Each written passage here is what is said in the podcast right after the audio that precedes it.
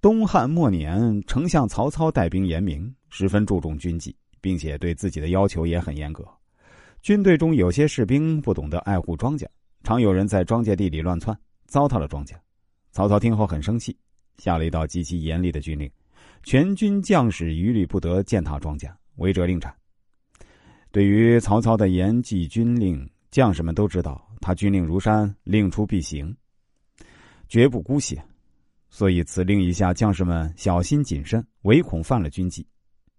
将士们操练行军，经过庄稼地旁边的时候呢，都是小心翼翼。有时候看到倒伏的庄稼，还会把它们扶起来。有一次，曹操率兵去打仗，那时正是小麦将熟的季节。曹操骑在马上，望着一望无际的金色麦浪，心里十分高兴。正当曹操骑在马上边走边想的时候，突然从旁边的草丛里窜出几只野兔。从曹操的马头经过，曹操的马被惊吓了，嘶叫着狂奔起来，跑进了附近的麦地。等到曹操使劲勒住了惊马，地里的麦子已经被踩倒了一大片。看到眼前的麦地一片狼藉，曹操把执法官叫来，十分严真的说：“今天我的马踩坏了麦田，违反了军纪，你按照军法给我治罪吧。”曹操这样说，让执法官犯了难。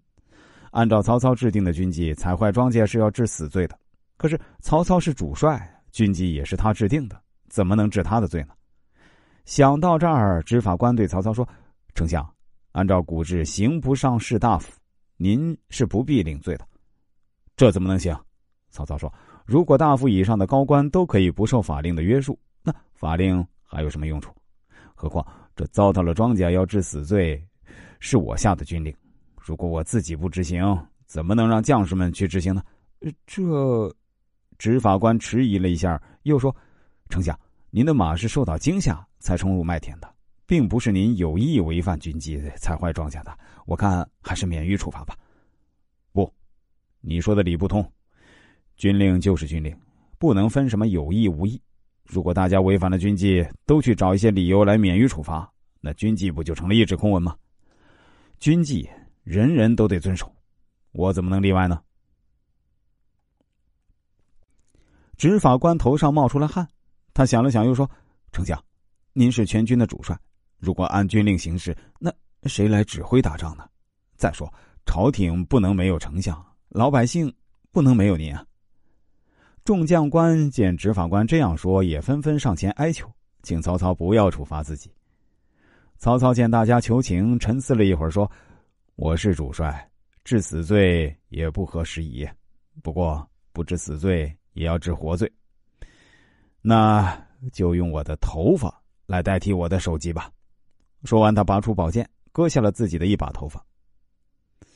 当一个人进行自我批评的时候，另一方也会宽大起来，也许所有的怒气都会因为一句道歉的话而烟消云散。漫漫人生路，一时迷失方向不足为奇。人非圣贤，孰能无过？无论是什么人，都要学会自我批评。学会了自我批评，就犹如在黑暗中把握了指路明灯。懂得了自我批评，就好像在茫茫大海中找到了高高的灯塔。